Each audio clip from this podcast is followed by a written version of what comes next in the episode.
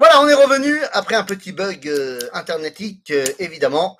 Donc on revient dans notre histoire. Donc je disais, on va répéter 12 fois la même chose, les mêmes corbanotes, car ce n'est pas la même façon d'apporter le corban si on est de la tribu de euh, Asher ou de la tribu de Dan. Et donc, ce que je veux qu'on comprenne bien, bien que la volonté la même, on veut s'attacher à Kadosh Baruch eh bien, la façon dont je vais pouvoir m'attacher à lui est évidemment euh, fondamentalement différente en fonction du monde, eh bien, du monde dans lequel je suis, dans le monde dans lequel je vis, de, des valeurs qui m'ont été transmises. Et je voudrais vous donner un exemple tout bête que nous disons trois fois par jour. Trois fois par jour, lorsque nous disons dans la tfila, Hashem Elohenu ve'Elohei Avotenu. Eh bien, lorsqu'on dit Elohei Avotenu, on ne fait pas référence à Abraham, Yitzhak et Yaakov, puisque juste après, on dit Elohei Abraham, Elohei Yitzhak, Yaakov. Donc, à quoi faisons-nous référence lorsque nous disons Elohei Avotenu Eh bien, à la chaîne qui me lie moi Abraham, Yitzhak Yaakov, c'est-à-dire mon père, mon grand-père, mon grand-père, et ainsi de suite. Qui fait que, eh bien, forcément, la façon dont je suis connecté à l'identité d'Israël, eh bien, va avoir un prisme qui n'est pas le même que mon prochain. Si je devais caricaturer, je dirais que, de mon point de vue, Dieu, il mange du gefilte fish. Alors que celui qui aura grandi euh, au Maroc, eh bien, pour lui, Dieu, il mange euh, de la fina, du poisson à la marocaine. Et il est évident qu'au-delà de la simple différence culinaire, il s'agit ici d'un vrai concept. Je ne peux m'attacher à Kadosh Baruch que par le prisme qui me rattache à l'identité d'Israël, c'est-à-dire mon, euh, j'ai envie de dire mon identité, mais au-delà de cela, ma famille, ma famille au sens large. Et donc, eh bien, lorsque on va laisser la place à chacune des tribus, eh bien, ça va laisser la place à chacun de pouvoir exprimer sa relation avec le Créateur. Et c'est la raison pour laquelle, eh bien, la paracha de Nassau va prendre le temps de revenir douze fois sur les différentes, sur les différents korbanot à Milouim, bien qu'étant le même korban, techniquement, ça n'est absolument pas le même korban. Quand on y regarde de plus près, je vais vous rentrer dans une réalité de la paracha de Nassau. Le plan général du livre de Bamidbar est un plan assez incroyable. Nous avons plusieurs parashiot, Bamidbar, Nassau, Bealotecha, Shlach, Korach, Chukat, Balak, Pinchas, Matot, Mas'e. Dix parashiot dans le livre de Bamidbar. Et ces dix parashiot suivent un plan que le Rav Tzvi Kouk nous a enseigné, qui est un plan assez extraordinaire. Nous dit le Rav Tzvi Ouda, la parasha de Bamidbar, c'est le Seder. C'est, comment dire, euh, euh, voilà, on, on, décompte en fait les Israël, on met tout en place, on met tout en ordre avant le départ. C'est les dernières vérifications, c'est la checklist. C'est la checklist avant de partir. Ça, c'est Parashat Bamidbar, le Seder. Et puis après, dans la Parashat de Nassau, on commence à partir. Et quand on commence à partir, eh bien, les problèmes commencent. Évidemment, lorsque tu commences à avancer, les problèmes commencent. Et donc, il va falloir régler les problèmes. Le livre de Bamidbar, Sefer Ad-Derer, le livre du chemin, c'est le livre dans lequel on va régler les problèmes. Dans la paracha de Nassau, on règle les problèmes de l'individu. Dans la paracha de Bealotecha, Shlach et Korach, on règle les problèmes du klal, klal Israël. Pourquoi trois parachiotes? Eh bien parce que la dimension de klal Israël porte trois piliers. Torah Israël, Eretz Israël, Ve'am Israël. Donc dans la paracha de Be'alotecha, on expliquera quelle est la valeur intrinsèque de la Torah. Dans la paracha de Shlach, de la terre d'Israël. Dans la paracha de Korach, du peuple d'Israël. Ensuite, eh bien, une fois que nous avons réglé les problèmes de l'individu et du klal, nous pouvons avoir notre relation avec les goïms ce sont les parachutes de Choukat et Balak, la relation du peuple juif avec les nations du monde. Tout d'abord d'un point de vue politique, dans la paracha de Choukat, et ensuite d'un point de vue spirituel, dans la paracha de Balak. Et puis enfin, eh bien, nous avons, une fois que tout est réglé, eh bien, l'inventaire de ce qui reste à la fin du balagan. Voilà, on refait la liste de ce qu'on a, de ce qu'on n'a pas, de où on en est c'est la paracha de Pinchas, on re, une fois, de, nouveau, on recompte les béné Israël. Et enfin, la paracha de Matot et Masé servent au sevrage du désert. se libérer de l'emprise du désert. Seulement, si on revient dans notre paracha, paracha de Nassau, j'ai dit que c'était la paracha de l'individu, et que la paracha prochaine, c'est celle du klal. Et c'est pour ça qu'à la fin de la paracha de Nassau, il y a une roulia, il y a eh bien, une chaîne qui va me rattacher à moi, individu, au klal Israël. C'est quoi? Eh bien, c'est la notion de la tribu. Et c'est ce qu'on vient d'évoquer dans ces différentes korbanot amilouim. La dimension de la tribu, c'est en vérité la famille. C'est la famille au sens large. Et c'est ce qui va me permettre à moi, individu, de pouvoir me rattacher à la collectivité. J'ai besoin pour m'attacher au collectif, eh bien, de cette dimension d'un collectif plus petit qui me parle plus à moi. Et donc, l'individu va devoir passer par l'étape tribu pour arriver à l'étape klal Israël. Top, Asia Femeot. On a compris le plan général tant de la paracha, eh bien, que euh, du livre tout entier. Mais lorsque je dis que la paracha de Nassau parle à l'individu et va régler les problèmes de l'individu, eh bien, on se rendra compte qu'il y a dans la paracha deux styles. Petite ambulance, ça fait plaisir. Voilà. Deux styles d'individus, enfin, du moins deux styles de problématiques qui touchent l'individu. Il y a les problèmes qui demandent un éloignement de la sainteté et il y a les problèmes qui demandent un rapprochement de la sainteté. Quel est le traitement pour chaque problème? Eh bien, ça dépend du problème. Dans la paracha, on va nous mettre en valeur, par exemple, les problèmes dus à l'intimité. L'intimité, je ne parle pas du couple.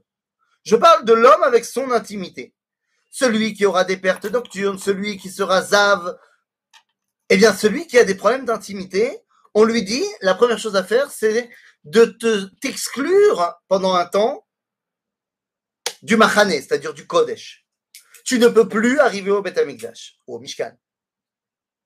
Mais pourquoi cela?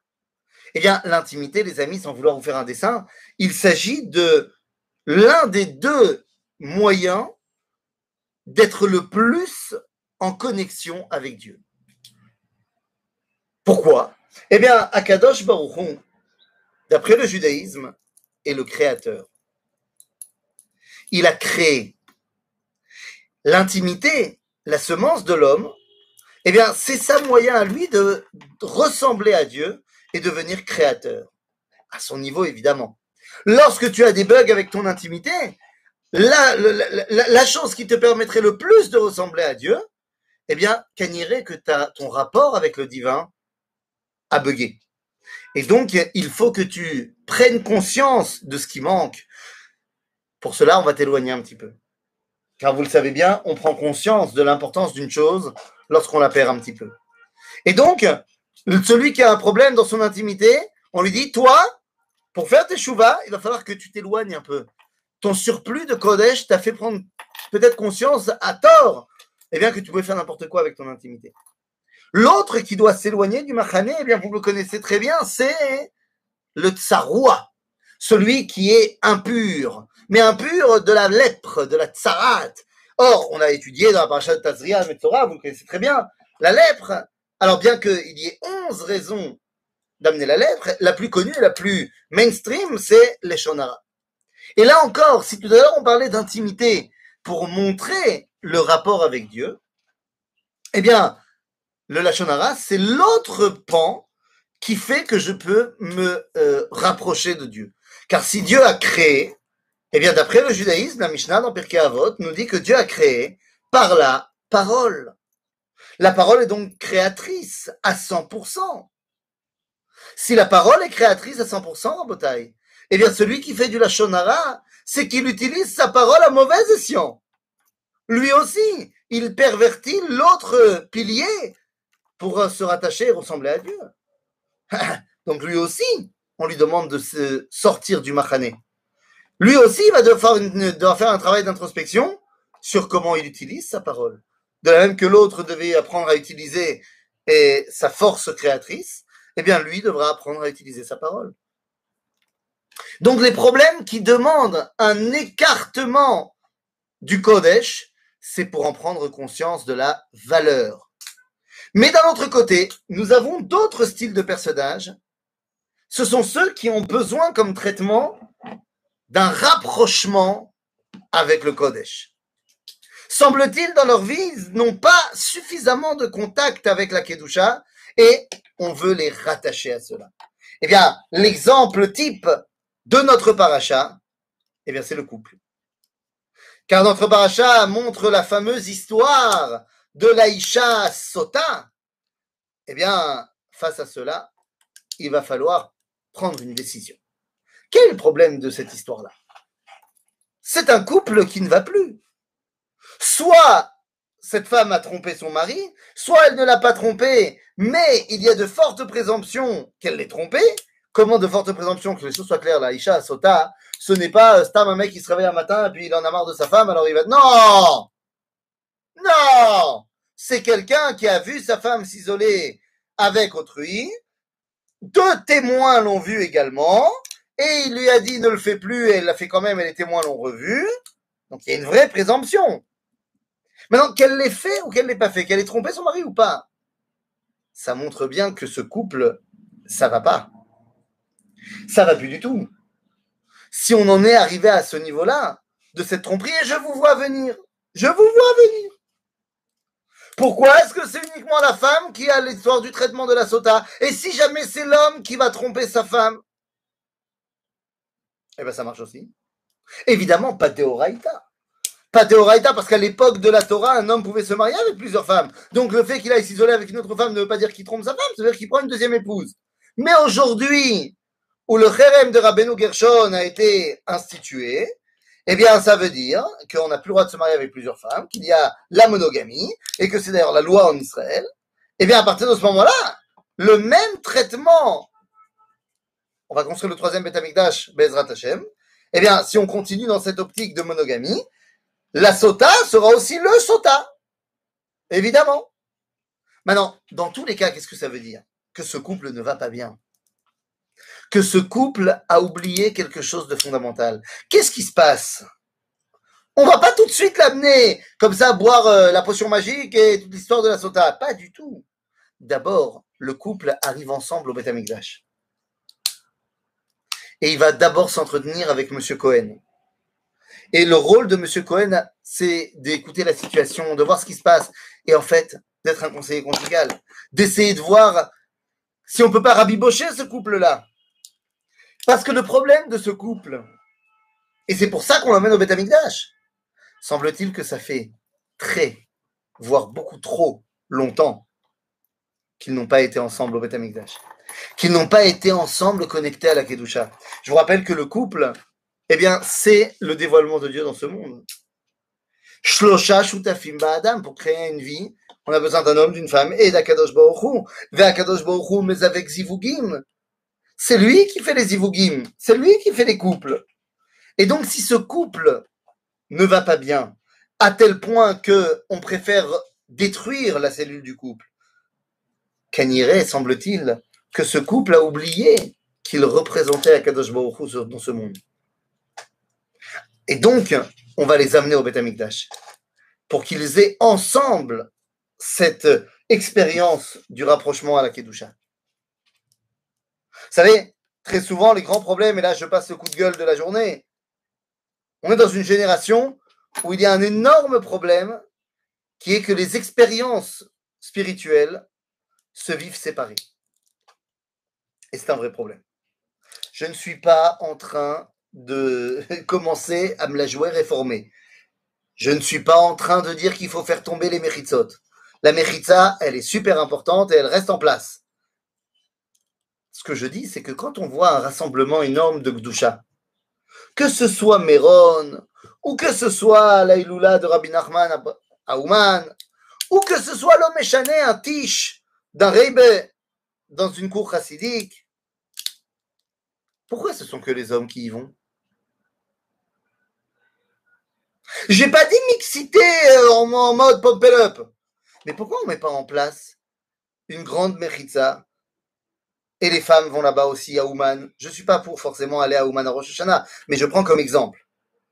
Azov le côté que euh, on part et qu'on laisse la famille, c'est pas le débat. Pourquoi est-ce qu'on fait pas une expérience ensemble? Alpitora mitzvot, bien évidemment, en respectant les lois de la tzniout. Mais pourquoi est-ce que ces événements sont séparés? Pourquoi est-ce que un, grand événement d'élévation spirituelle de femmes, eh ben c'est que entre femmes? Si on respecte les lois de la Torah, imaginez-vous une kdusha énorme, un concert extraordinaire de, Zamarim Tzadikim, où il n'y a que les hommes ou que les femmes. Eh bien, quand il rentre à la maison il veut expliquer à sa femme ce qu'il a ressenti, il peut pas. Il peut pas parce qu'elle n'était pas là. Tu peux expliquer Sechel. Un chiour de Torah, c'est pas grave que ce soit séparé. C'est pas obligé que ce soit séparé, mais c'est pas grave que ce soit séparé. Parce que c'est le Sechel, la Torah. Ça se passe dans la tête dans la compréhension. Donc, le mec, il a été à un cours, ou madame, elle a été à un cours, et elle a compris le cours, et bien maintenant, elle peut le retransmettre à son mari ou à sa femme. Et donc, c'est parce qu'il ne s'agit pas ici d'une chavaya, il s'agit d'une, d'un limoud, d'une étude. Mais là où il y a expérience de vie, je ne pourrai jamais t'expliquer ce que j'ai ressenti. Mais si toi, tu es avec moi, alors oui. L'histoire de la sota, c'est qu'on veut que ce couple, ensemble, soit rattaché à la Kedusha. Ensemble. Il y a donc des problèmes où l'individu doit s'éloigner du Kodesh et il y a des problèmes où l'individu doit se rattacher à la Kedusha eh bien, pour justement pouvoir remplir son rôle de dévoiler Dieu. Et je dis remplir son rôle de dévoiler Dieu parce que c'est de cela qu'on parle. Vous le savez, il y a cinq livres dans la Torah. Le Pentateuque, il y a dans chaque livre de la Torah un acteur qui est l'acteur principal du livre. Ok. Qui est l'acteur principal du livre de Bereshit? Eh bien, je ne vous apprendrai rien en disant que l'acteur principal de Bereshit n'est autre qu'Avraham, Yitzhak et Yaakov. Ce sont les Avot et les Imaot, Sarah, Rivka, Rachel. Ce sont eux les, acteurs et actrices principales euh, du livre de Bereshit. Avot. L'acteur principal du livre de Shevot, ben, c'est Moshe. Eh oui, c'est Moshe. Il n'y a pas de débat. Un petit peu Aaron, mais particulièrement Moshe. L'acteur principal, les acteurs principaux du livre de Vaïkra, eh bien, ce sont les Kohanim, Aaron ou Banav, et de manière générale les Kohanim. L'acteur principal du livre de Devarim, qui prépare notre entrée en Israël, est justement la fin de notre relation avec Moshe, eh bien, l'acteur principal de Dvarim, c'est Am en tant qu'entité collective. Quel est l'acteur principal de Bamidbar Eh bien, l'acteur principal du livre de Bamidbar, c'est le Lévi.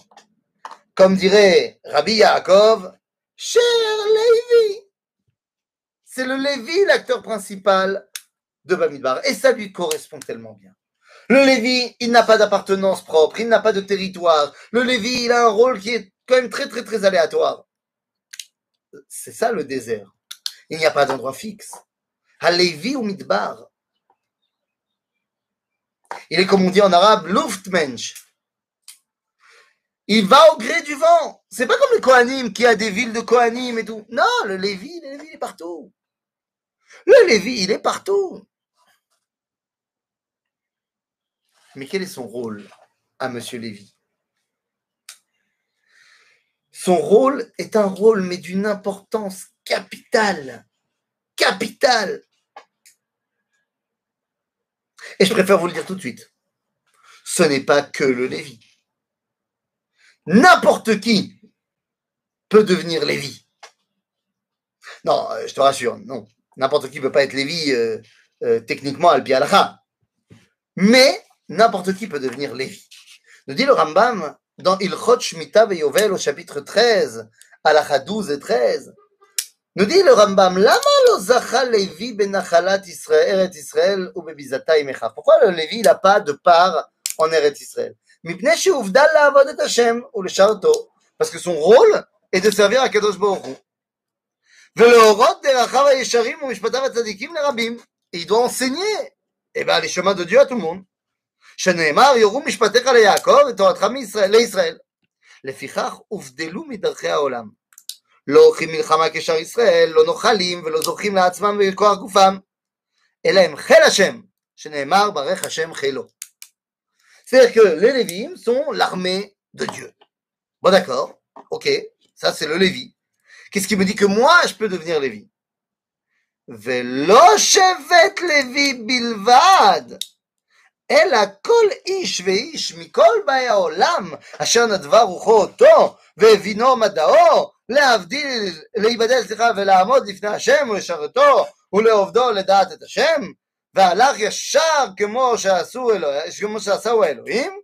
ופרק מעל צווארו עול החשבונות הרבים אשר ביקשו בני האדם, הרי זה נתקדש קודש קודשים, ויהיה השם חלקו ונחלתו לעולם ולעולמי עולמים.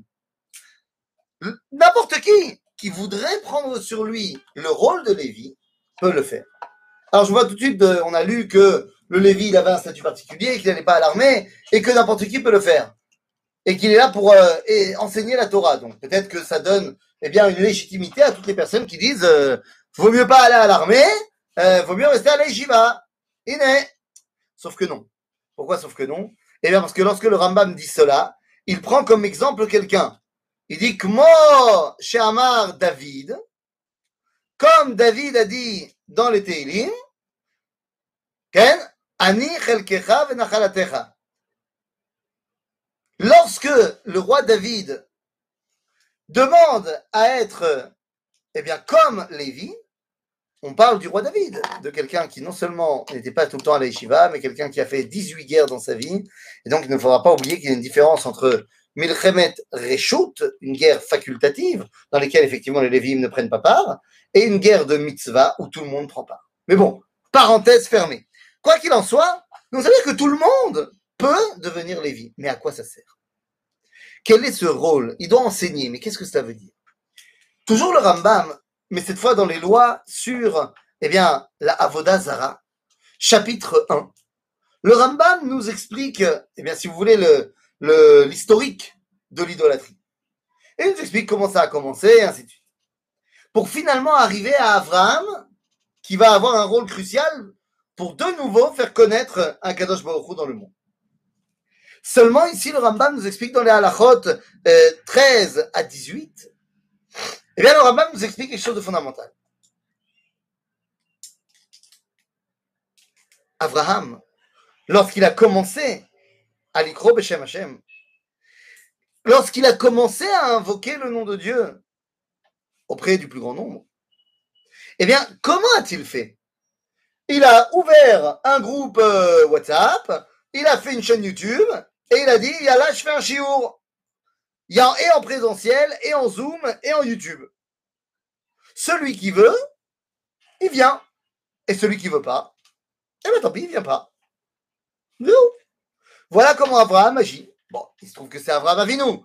Donc, comme c'est Abraham Avinu et qu'il a un charisme extraordinaire et des connaissances fantastiques, eh bien, dit le Rambam qu'il a eu à la Urvavot Talmidim. Des dizaines de milliers d'élèves. C'est ça, Abraham Avinu. Une fois qu'Abraham avait terminé le boulot parce que, bon, bah, était plus tout jeune, il a transmis le flambeau à son fils.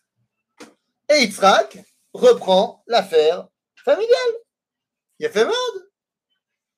Bon, Yitzhak reprend l'affaire familiale et il fait exactement comme papa. C'est-à-dire, il enseigne, tu veux, tu écoutes, tu veux pas, t'écoutes pas. Il a fait merde quand la cavode Yitzhak. Bon, il a eu peut-être moins d'élèves que papa, je sais pas, peut-être qu'il était plus antipathique, j'en sais rien. C'est une plaisanterie, bien sûr. Sauf que Yitzhak, lorsque arrive son fils Yaakov, il lui transmet l'affaire familiale, mais Yaakov change complètement de concept. Et à partir de ce moment-là, Yaakov, nous dit le Rambam, Ivdil et Lévi. Yaakov a dit à Lévi que toi maintenant, alors que papa et papy, ils enseignaient à qui, bien, qui veut bien venir entendre, toi, Lévi, tu ne dois pas enseigner à tout le monde. Tu fais pas un cours comme ça ouvert à tout le monde, c'est pas le but. Toi, Lévi, tu as pour rôle de le lamed banav kulam. Il doit enseigner à tous les enfants de Yaakov. Il n'y a pas celui qui veut, il vient, celui qui veut pas, il vient pas au chiour. Lévi, il doit enseigner à tout le monde. À tout le monde. Il veut pas à l'autre, eh ben il enseigne quand même. Euh, Comment ça va marcher? D'abord, vous comprenez que c'est beaucoup plus dur. C'est tellement plus dur de faire un chiour à quelqu'un qui n'a pas envie d'écouter que de faire un chiour à quelqu'un qui veut écouter. Bien sûr, moi je suis prof, euh, enfin moi j'enseigne la Torah à des gens qui veulent bien m'écouter. Iné, je fais un chiour maintenant parce qu'il y a des gens qui m'ont demandé de faire le chiour. Et donc j'ai pas bon, alors en plus euh, c'est derrière l'écran, mais, mais je veux dire, même quand je suis en, en présentiel, j'ai pas besoin de faire de la discipline, j'ai pas besoin de trucs. Les gens qui sont au cours, parce qu'ils ont envie d'être au cours. Ma femme est prof dans une école où les gens ils ont pas envie d'être en cours. C'est beaucoup plus dur pour elle que pour moi, bien évidemment. Et donc, eh bien, quelle est l'histoire ici? L'histoire est très simple. Lévi a pour rôle que tout le monde connaisse Akadosh Baruch. Donc non, Lévi va pas pouvoir faire une grande yeshiva et celui qui veut venir s'inscrire, il s'inscrit. Ça, c'est bien pour une partie du peuple juif, mais pas pour tous. Tu crois vraiment que tous les juifs, ils sont propres à aller à la yeshiva? Pas du tout. Donc Lévi doit faire des yeshivot pour les mecs des yeshivot, mais il doit faire aussi des synagogues de quartier pour les gens du quartier, avec des cours de dafiomi pour les, bah, les bâtiments qui veulent aller au dafiomi, et il doit faire aussi un centre pour les, les gens qui font tchouva, et il doit faire aussi euh, un truc avec des guitares pour les mecs qui sont un petit peu plus dans l'ambiance euh, artiste, et il doit aussi faire des trucs, euh, des cours intellectuels, mais il doit aussi faire des cours un petit peu plus euh, euh, sur le terrain, avec, avec de l'expérience, avec parce qu'il doit enseigner à tout le monde. Et donc, vous comprenez ce qu'on a dit tout à l'heure Que le rabbin nous dit, c'est pas que Lévi, tout celui qui veut le faire, il peut le faire. J'allais vous dire, il doit le faire. Nous avons comme rôle à tous d'être Lévi. Quand on y réfléchit bien, Lévi, pourquoi il s'appelle Lévi?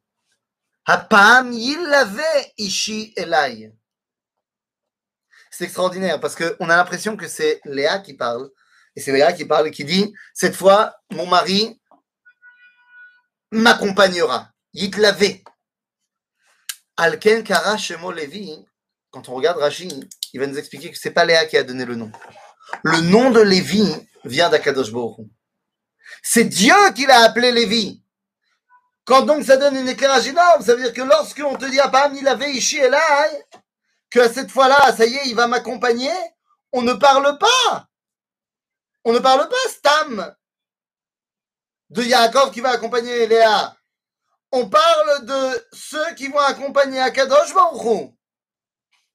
Apam, il avait Ishi Elai, le Lévi, son rôle, c'est de faire en sorte que tout le monde connaisse Akadosh Baruch Hu. C'est de faire en sorte qu'il n'y ait personne qui soit laissé pour compte. Personne, quelque part, sera sans chiour de Torah.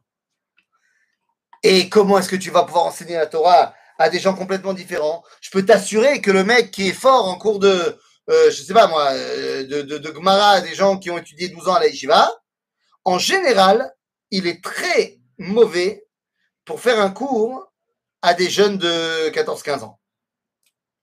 Et en général, il est très mauvais pour faire un cours à des gens qui ont absolument aucune connaissance de Torah. C'est pas les mêmes que capacités. C'est pas les mêmes, euh, j'allais dire, connaissances qu'on a besoin. Et donc, il est évident qu'on a besoin de tout le monde. Car ceux à qui moi, je vais pouvoir apporter quelque chose, c'est très bien. Mais ce n'est absolument pas le même personnage qui pourra apporter à d'autres. Et c'est pour ça que nous avons la responsabilité, chacun d'entre nous, lorsqu'on entend quelque chose, eh bien de le retransmettre à notre façon. Même si on a entendu la même chose. Moi, je suis le produit à 80% du Rav Cherki.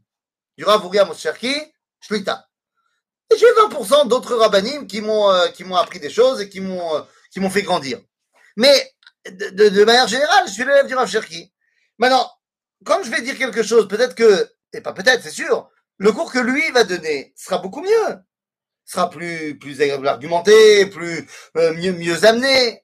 Et moi, je vais essayer de redire le même le même enseignement. Mais il est possible, bien que mon enseignement soit beaucoup moins pertinent que le sien, il est possible que je touche des publics que lui n'arrive pas à toucher. Et que, inversement, moi, je ne touche pas des publics que lui, peut toucher. Et c'est la raison pour laquelle, lorsque on apprend quelque chose, eh bien, on se doit d'être Lévi et on se doit de le renseigner. La paracha de Nassau nous montre qu'il y a la place pour chacun dans ce dévoilement de la Torah, car chacun est nécessaire pour propager la Torah. Je n'y arriverai pas tout seul, tu n'y arriveras pas tout seul, ensemble, on y arrivera. C'est ça la grande histoire. Comprendre dans la paracha de Nassau qui règle les problèmes de l'individu, c'est qu'une fois que tu as pris conscience de ta force au niveau individuel, eh bien, tu dois voir comment est-ce que toi, tu peux influencer le clan. Mais il y a quand même un tronc commun. On a dit, pour que je puisse me relier à Kadosh Baruch il faut que je ressente que je fais partie d'une famille. Celui qui nous l'a enseigné le plus, c'est celui qui était notre père à tous, même si pas biologiquement. Il a la Zaken, Nessia Sanhedrin, on nous raconte son histoire dans de Shabbat, à la page 31. Et on nous raconte qu'une fois, c'était Shabbat. Enfin, c'était vendredi après-midi. Ça allait être Shabbat. Et il allait se préparer. Il y a deux hommes, deux jeunes, qui se sont dit Moi, il est, je l'aime pas. Je vais montrer que tout le monde dit c'est lui le chef du peuple juif, il a l'air euh, et tout. Moi, je vais montrer qu'il s'énerve très facilement. Et l'autre, il dit, tu n'y arriveras pas, tu n'y arriveras pas. Il est, c'est un super, c'est un vrai tzaddik. Alors il dit, ah ouais, ben viens en Paris. Arba Meotzouz. C'est beaucoup d'argent. Je te promets que j'arrive à l'énerver. Ouais, est. Et cet homme arrive et toque chez Hillel. On est juste avant Shabbat. Et Hillel est sous la douche. Et donc il dit deux secondes, deux secondes. Il sort, il s'habille et il sort de la maison et il dit oui. Et là, il commence à lui poser le mec des questions débiles. מעשה בשני אנשים שהם הראו, כן, ils ont dit qu'ils allaient, finalement, הלך ועבר על פתח ביתו, אמר מי כאן הלל, מי כאן הלל? נתעטף ויצא לקראתו, אמר לו, בני, מה אתה מבקש? qu'est-ce que tu veux mon fils? אמר לי, שאלה יש לי לשאול. אמר לי, תשאל בני. שאל מפני מה, שאל בני, שאל סליחה, מפני מה ראשיהם של בבליים סגלגליות? pourquoi la tête des Babyloniens est un petit peu ovale? Hamarley, Beni, Sheela Gedola Shalta. C'est une grande question que tu poses, mon fils. Et il lui a donné sa réponse. Et puis après, il s'en va. Et, il retourne se préparer. Et dix minutes plus tard, il revient. Et il ressort, il se rhabille. Et il dit, oui, mon fils, qu'est-ce que je peux faire pour toi? Il dit, j'ai une grande question. Il dit, pose la question, mon fils. Et il pose la question, une autre histoire. Pourquoi les pieds des, des, des, Africains sont comme ça? Pourquoi les yeux des Asiatiques sont comme ça? Et à chaque fois, il répond Sheela Gedola Shealta Beni. C'est une grande question que tu as posée, mon fils.